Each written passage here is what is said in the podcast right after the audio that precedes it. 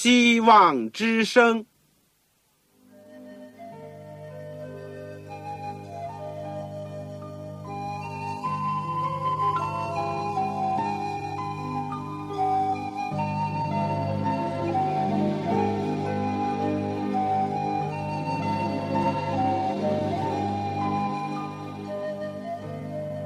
各位听众朋友，各位弟兄姐妹，欢迎您收听信徒培训这个节目。教会的兴旺，不单表现为人数众多，更要求教友的素质好。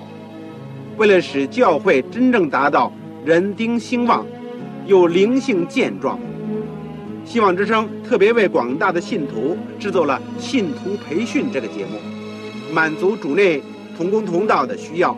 信徒培训由黄牧师主讲，将有多种课程推出，欢迎弟兄姐妹们踊跃参加。下面我们就把节目时间交给黄牧师。各位亲爱的弟兄姐妹、组内的同工同道，你们好，我是旺草。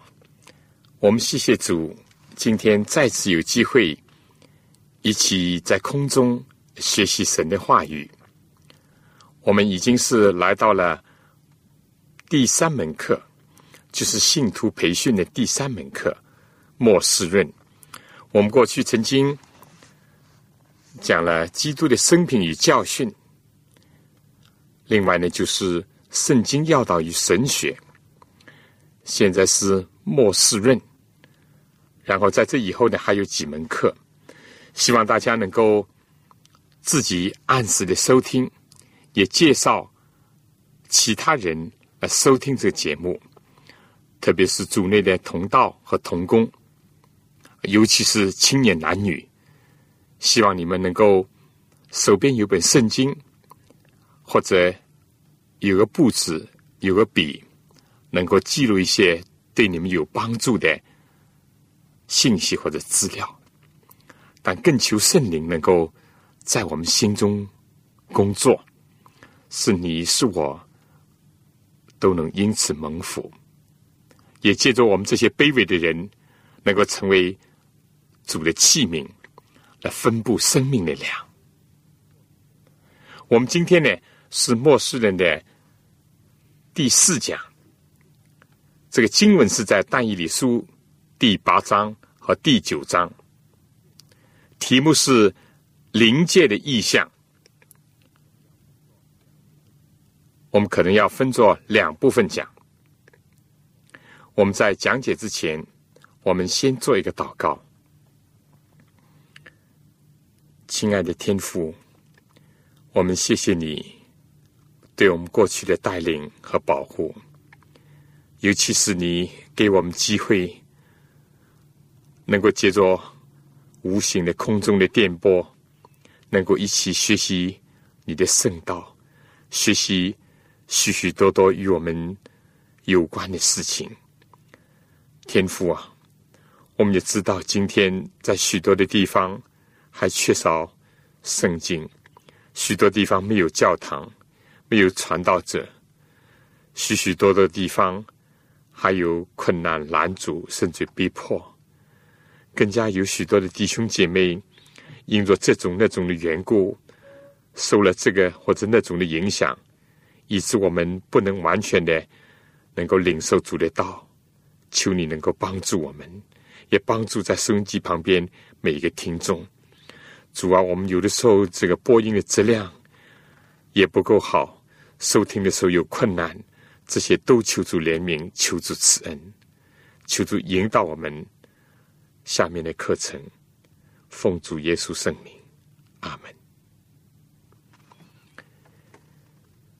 但以理先知呢，作为一个被掳去巴比伦的人呢，他是多么的向往着能够得着真正的释放。不但他自己，包括他那个整个苦难深重的民族，都能够获得解放。他作为。一个上帝的先知，他是多么的渴望着能够向那些眼巴巴的等待光明意象的人，为他们去传达上帝的启示。他们快要从被掳之地归回了，这样的一个信息啊！但是第七章结束的时候，当天使向他讲明了四个怪兽和其中的小角，也讲到了最终上帝的圣名一定要得果，但他知道上帝的百姓还要在漫长的岁月当中受苦难的时候呢，但以理。很是惊慌，甚至脸色都变了。不过圣经讲，他却把天使指示他的事情存记在心。两年以后呢，在巴比伦最后一个白沙沙王在位第三年的时候呢，有意向再一次的显现给丹尼里，从天上有新的进一步的启示给予了。先知，这就是《但以理书》第八章关于公绵羊和公山羊以及小脚的预言，再次的把小脚呢做了进一步的一个阐述，特别是指出了到两千三百日圣所就被解禁这个重大的预言和启示。如果我们说《但以理书》第二章是启示给一个君王，着重是讲。世界帝国兴衰的历史，而且是一个巨大的偶像的形式来表现的话，那么第七章就是上帝显现给先知所看的。虽然也同样的描述了四大帝国直到基督复临的历史，但重点呢是讲属灵的历史，可以说是教会的历史，也就是上帝的子民所经历的一切。并且显给先知眼中看的呢，是四个怪兽，是要逼迫和残害上帝圣名的野兽。但到了第八章呢，重点是讲述到圣所，讲到上帝的子民在经过苦难逼迫以后的复兴，讲到上帝的百姓他们的冤屈呢得到洗学，上帝在天上被人践踏的圣所要得到洁净。为此呢，他所出现的形象，既不像第二章所出现的是一种巨大的一种人像，其实是偶像；也不像第七章当中所出现的野兽或者怪兽的样子，而是用了羊的形象。他分别的提到了公绵羊和公山羊，可以说这是属于灵界的一个意象。他着重是讲到了圣所的活动。和工作，至于圣所是什么呢？什么时候得以洁净呢？到两千三百日，圣所就必洁净，是意味着什么呢？这些都是我们这两次所要研究的几方面的问题。但在我们着手研究之前呢，先按照但以理书第八章的这个次序呢，简单的先提到了公绵羊和公山羊的意象。我们先说一说这个建意象的时间、地点和背景。但以理说呢，他建这个意象是在后巴比伦王，也就是白沙撒王第三年。从现在考古学研究出来的资料显示呢，白沙撒是和他的父亲拿波尼图曾经一起的做王一个时间，所以白沙撒第三年最早是在公元前五百四十八年。第八章第二节告诉我们，但以理见证意象呢，是在以兰省的苏散城中，也就在王宫当中。但意象出现的地理背景呢，却是乌来河边。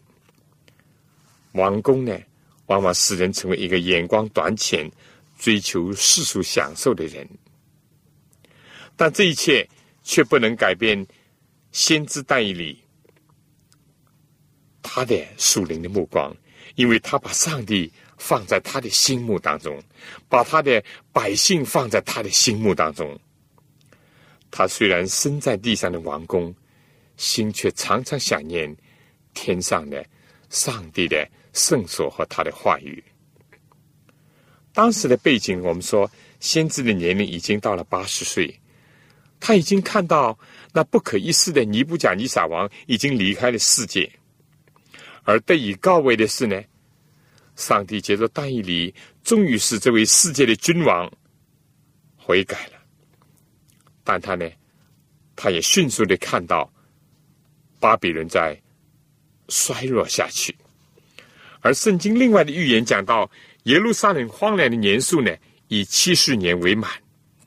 这个大家可以参考。耶利米书第二十五章第十一、十二节，第二十九章第十节，那就是说，但以理自己的民族和国家复兴的日子呢，快要来到了。我们可以想象，对一个年老的、漂泊在异国他乡的、身在曹营、心在汉的上帝的使者但以理来讲。在一个苦难仍旧深重，但是曙光已经来临的时刻，是多么的百感交集啊！就在此时此刻，班义里呢就见到了这个意象。好，我们现在先来看看这个公绵羊和公山羊，代表什么呢？代表马代波斯和希腊。因为第八章第三节讲到，我举目观看，见有双脚的公绵羊站在河边。两脚都高，这脚高过那脚，更高的是后长的。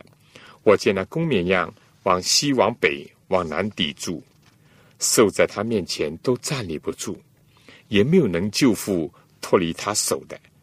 但他任意而行，自高自大。第五节说呢，我正思想的时候，见有一只公山羊从西而来，遍行全地，脚不沾尘。这山羊两眼当中有个非常的角，他往我所看见站在河边有伤脚的公绵羊那里去，大发愤怒向他直撞。我见公山羊就近公绵羊，向他发烈怒，抵住他，折断他的两脚。绵羊就在他面前站立不住，他将绵羊出倒在地，用脚践踏。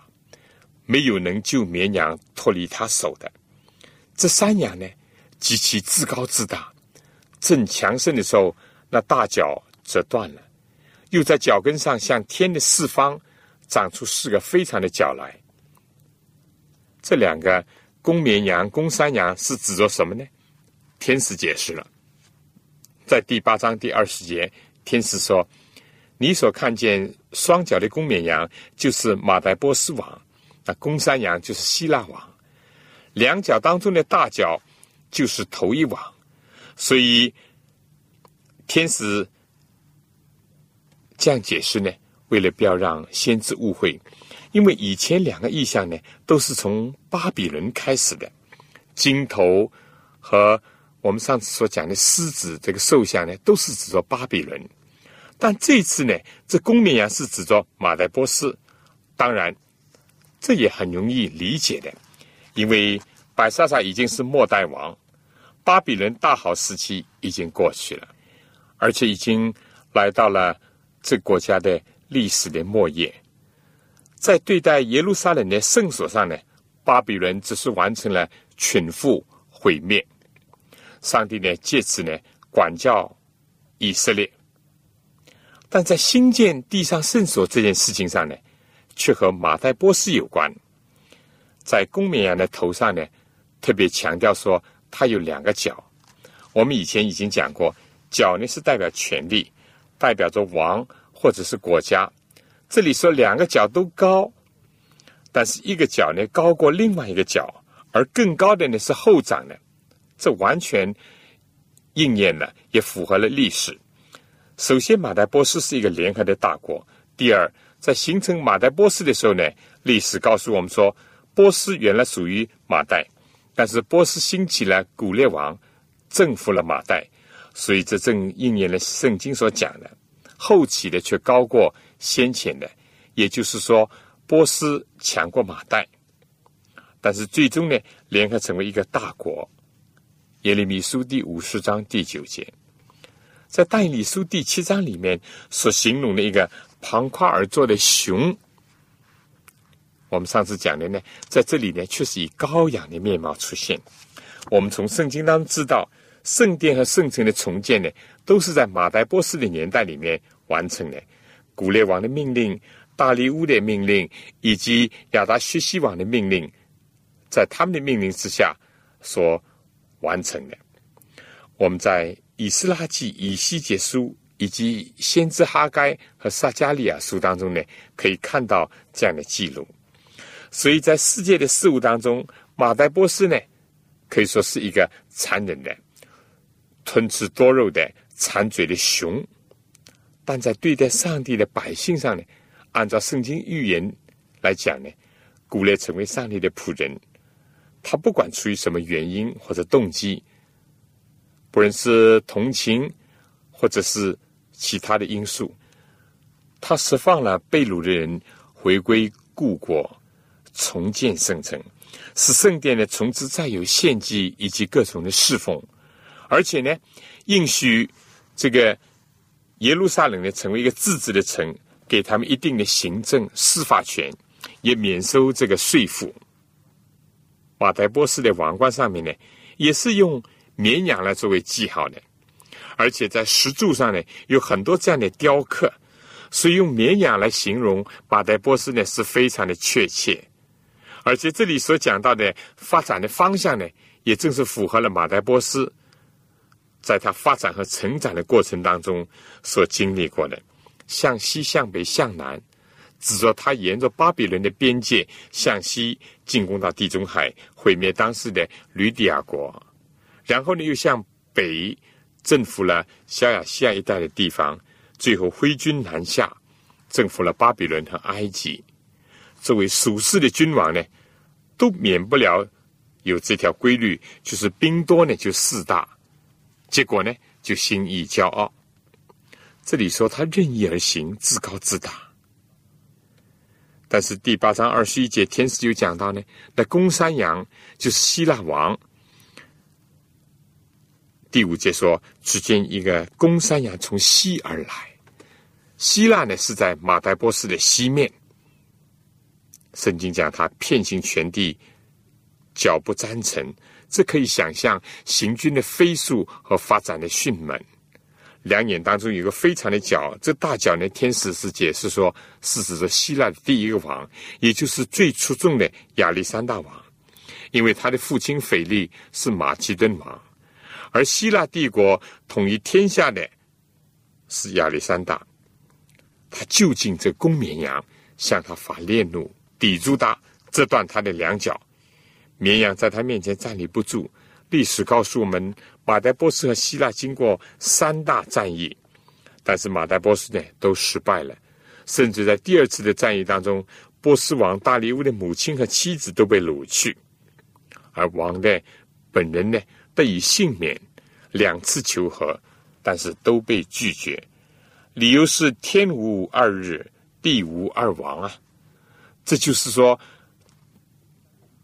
在这个伊苏三峡进行的战争，到了第三次呢，也就是在阿皮拉平原一战呢，波斯就彻底的崩溃了，希腊就崛起在历史的舞台上，取代了马代波斯。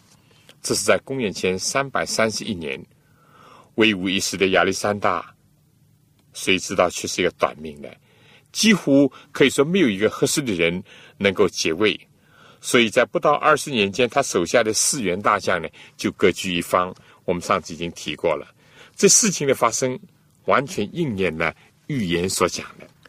预言到这里为止，似乎并没有什么新的突破，只是转换了一个形象，使我们对以后出现的内容呢，可以有个函界。那就是说，不用大寿，而是用公绵羊和公山羊。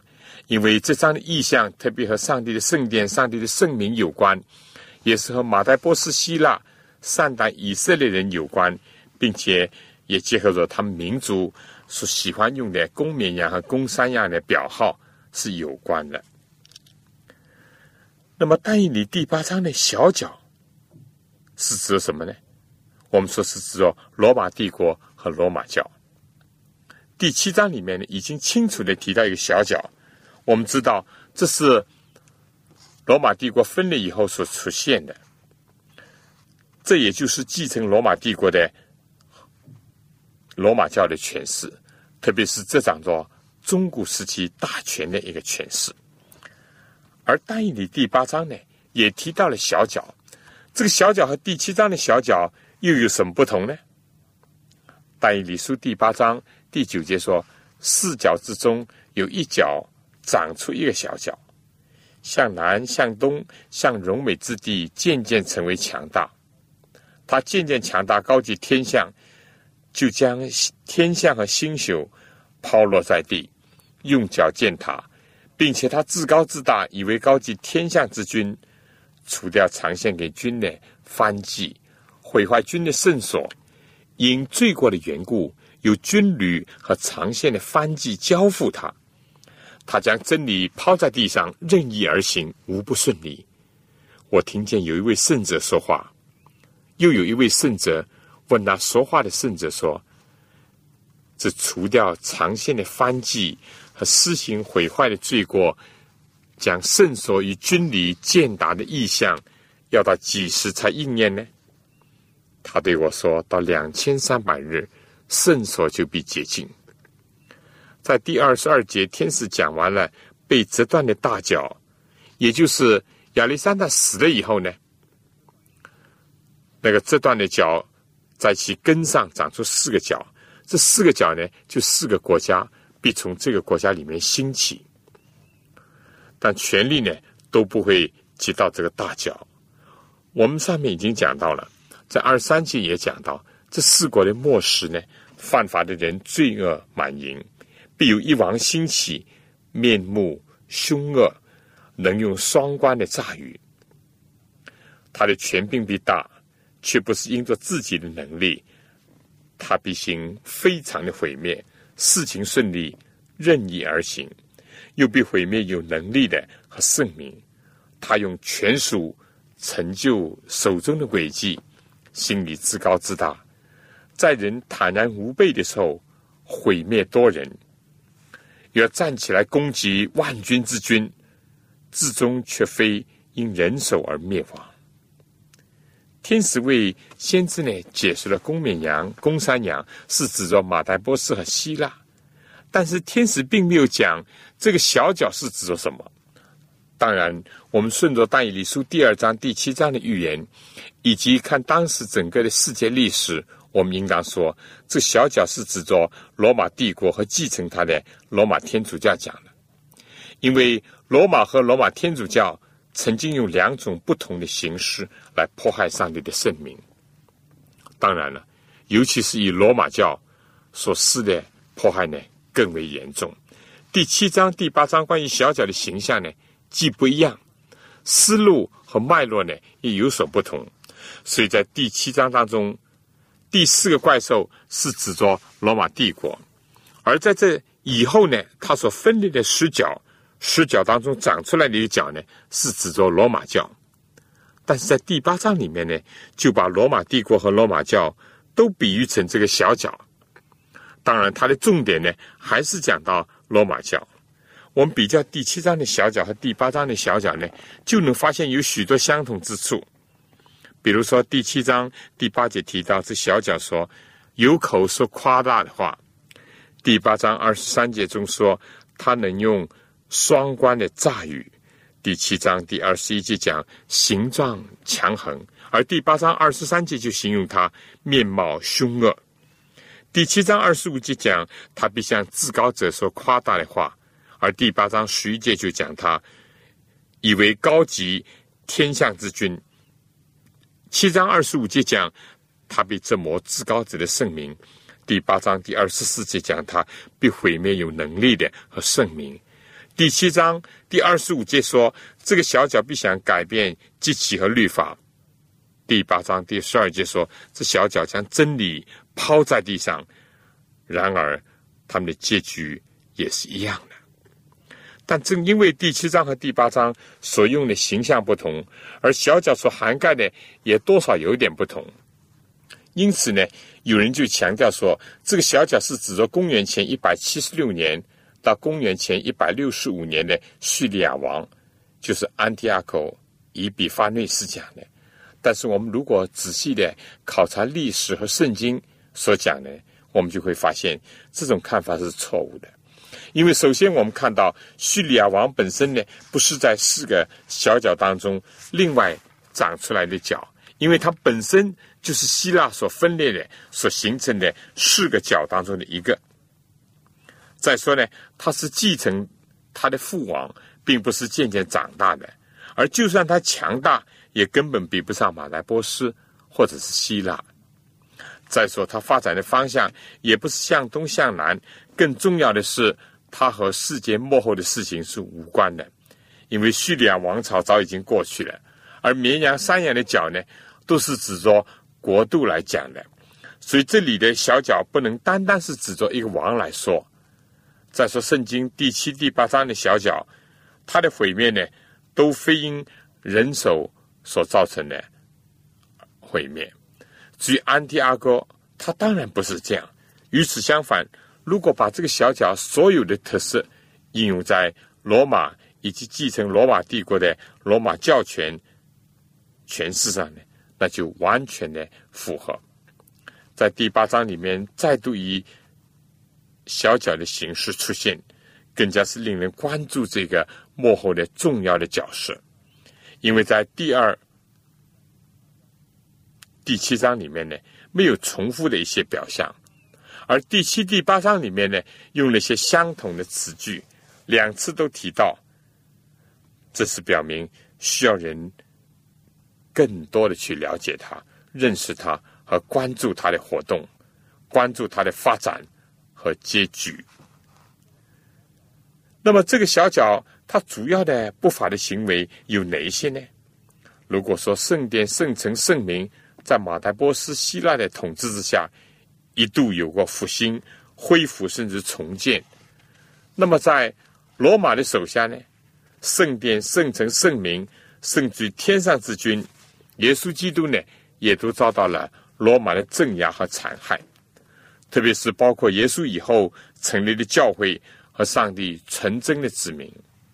我们上面已经讲过，这章的历史主要是和圣所有关，和属灵的事物有关。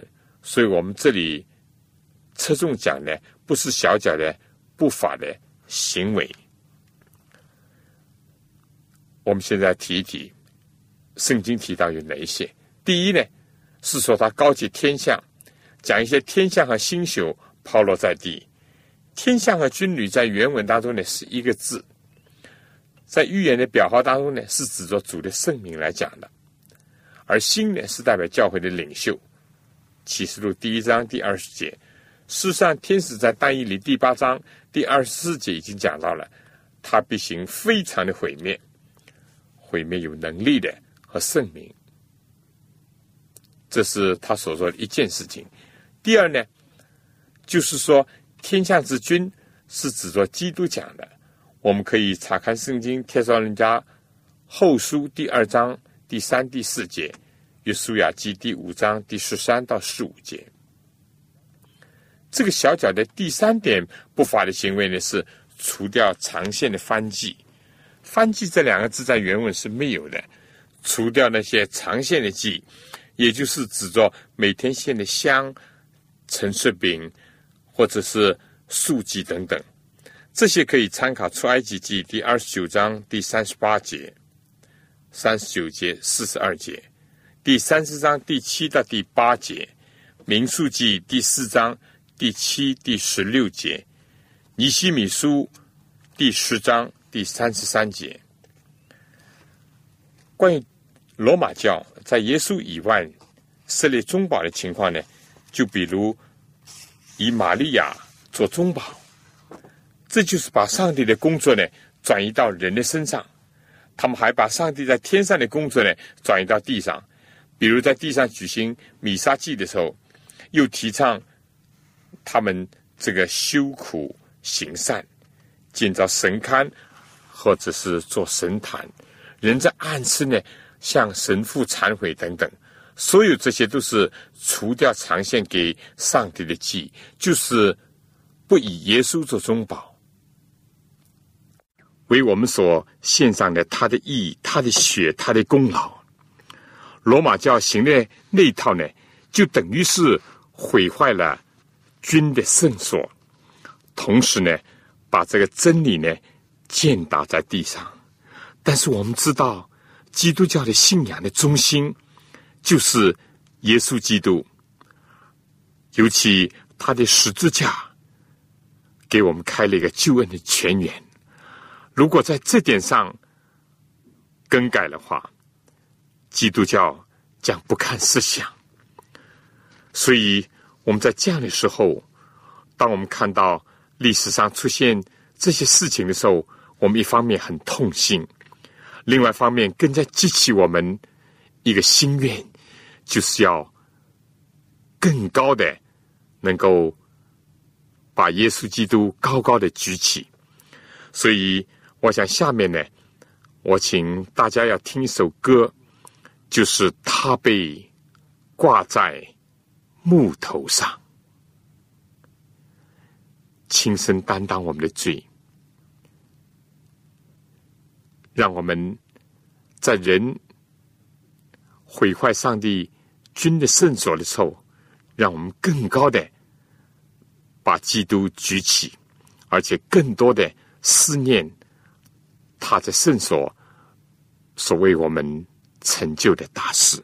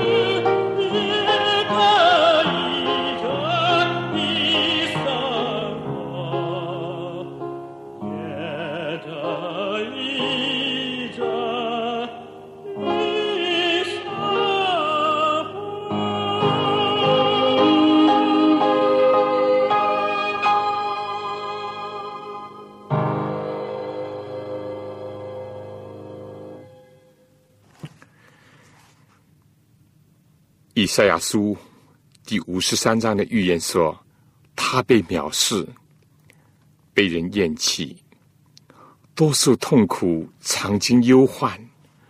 他被藐视，好像被人掩面不看的一样。我们也不尊重他。他诚然担当我们的忧患，背负我们的痛苦，我们却以为他受执法。”被上帝极大苦待了，哪知他为我们的过犯受害，为我们的罪孽压伤。因他受的刑罚，我们的平安；因他受的鞭伤，我们的医治。我们个人都如羊走迷，个人偏行己路。耶和华是我们众人的罪孽都归在他身上。他被欺压，在受苦的时候却不开口；他像羊羔被牵到宰杀之地，又像羊在剪毛人的手下无声。他也是这样不开口，因受欺压和审判，他被夺去。至于他同事的人，谁想他受鞭打，从活人之地被剪出，是因我百姓的罪过呢？他虽然未行强暴，口中也没有诡诈，人还使他与恶人同埋，谁知死的时候与财主同葬。耶和华却定义将他压伤，使他受痛苦。耶和华以他为赎罪祭。耶稣基督确实是为我们而受苦而受死。为了成为我们的赎罪祭，但在地上，有的人因为不认识他而不接受他，但居然在信他的人中，居然有人把耶稣基督的工作给抹杀了，给歪曲了，这是多么的可悲，也是多么的可怜。这个小脚在大义里书说，好像它横行竟有一千多年之久，而且表面上看了还很顺利。不过，我们要说，所有这些都是在上帝的预言当中。其中关键的点呢，就撒旦要么利用罗马把耶稣呢钉死在十字架上，而且还迫害早期的基督徒。或者呢，就是用另外一种方式，在地上取代耶稣的地位。他们把人为的遗传和异教的事物混杂在一起，结果呢，这样也就同样的应验了圣经预言所讲的：这个小脚要除掉长线给上帝的祭，以及毁坏。军的圣所，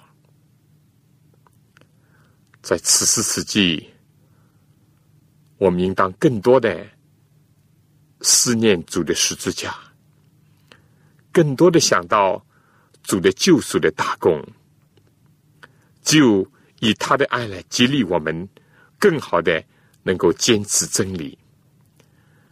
我想下面再请大家听一首歌。古旧世家，古旧世家。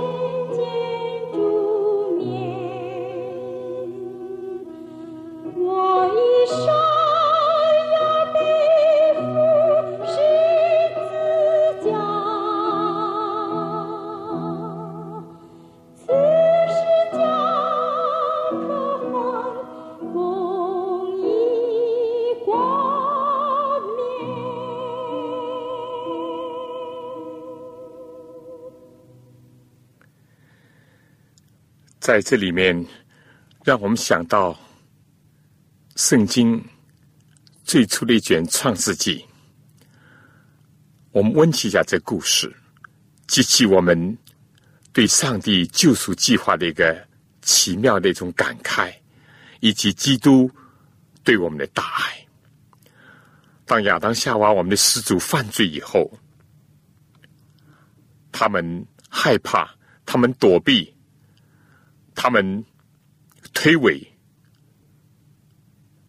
甚至于自己想用无花果树的。叶子编着裙子为自己遮羞，但结果怎么样呢？都是无用。正像这个树叶会的变黄，会的凋残。人所有解决罪恶的办法都是短暂的、无效的，最终只会越盖弥彰。甚至在这样的时候，圣经里面又记载。上帝用皮子为人做衣服，非但是使人能够御寒，更加重要的，上帝已经教导了我们人类的始祖如何献祭。因为讲到皮子，一定是有宰杀的事情。上帝已经设立了一个献祭的制度，因为早在人类犯罪的当初。人在恐惧战惊的等候着这个死亡临到的时候，耶稣基督已经愿意出来替我们担当我们的罪，所以上帝就当作蛇就是魔鬼的化身说：“我要叫你和女人的后裔彼此为仇，女人的后裔呢要伤蛇的头，而蛇呢要伤女人后裔的脚跟。”所以，从这时候呢，亚当夏娃就有了希望，就是人类的救主要来。但是，人犯罪的后果是严重的，因为罪的公价是死。如果上帝要人类免除最终的死亡，唯一所能做的，就是他来代替我们死。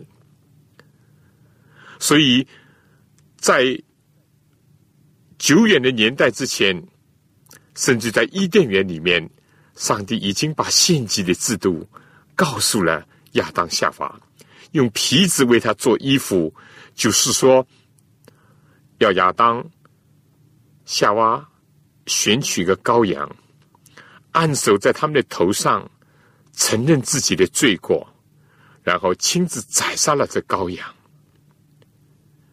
当这个纯洁无辜的羔羊在血泊当中挣扎战动的时候，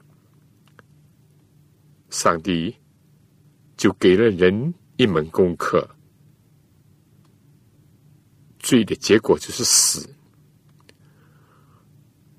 但是上帝为了爱人类，他愿意亲自担当我们的忧患，背负我们的痛苦。他让主耶稣基督做我们的赎罪祭，所以在这样的时刻，几千年来，往后在以色列的民族和制度当中，就留下了一个献祭的制度，而献燔祭更加是表明主耶稣基督为我们非但死，为我们经受火被焚烧。所以，耶稣基督的爱就不断的几千年来，借着这个圣所，借着羔羊的献祭，给人留下了一个深刻的教训。但是在上帝预言的当中呢，居然有一个势力，就是小小的势力，要更改这一切，要除掉这些长线的祭，要。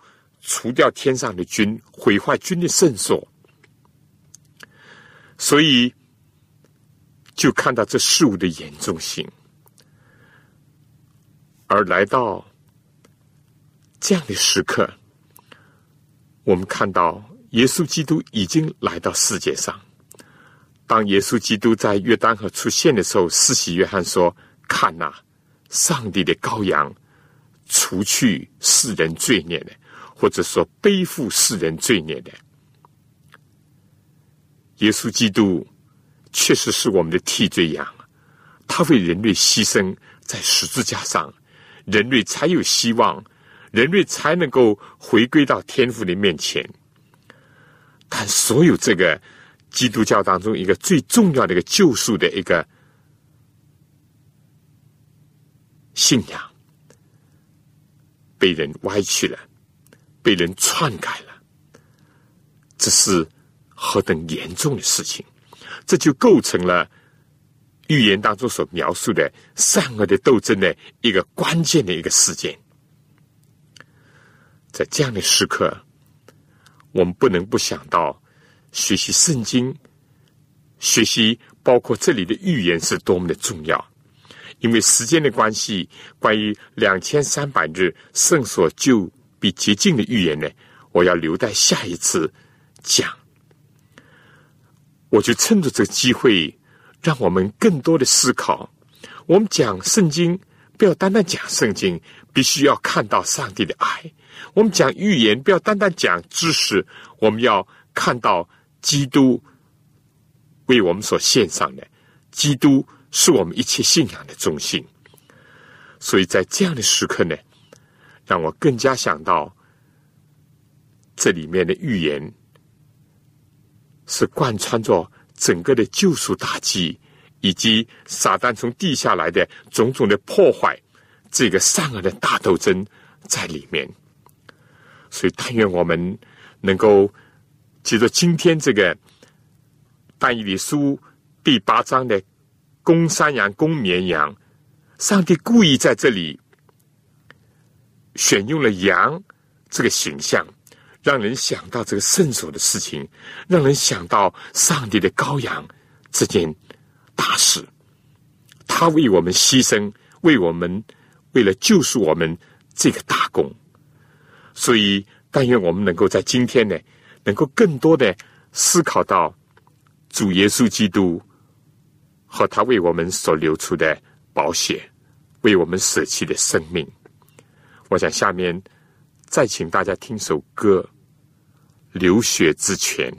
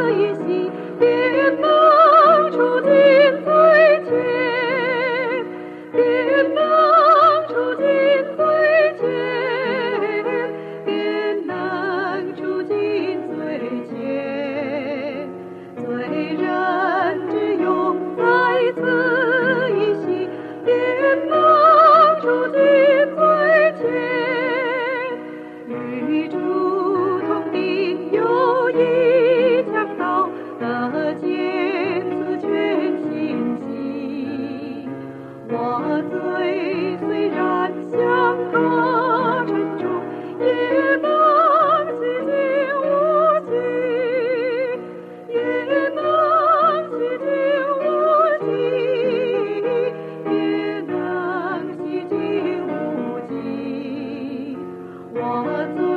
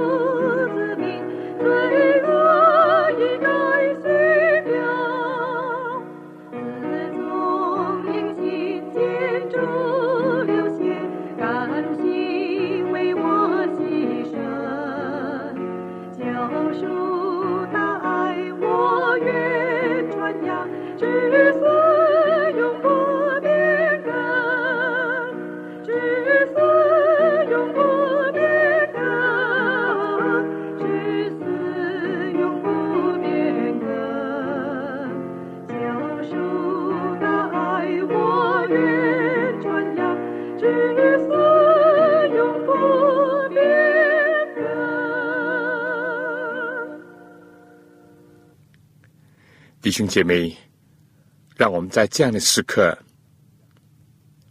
向上帝献上我们的感谢和赞美。由于耶稣基督，我们才有了盼望。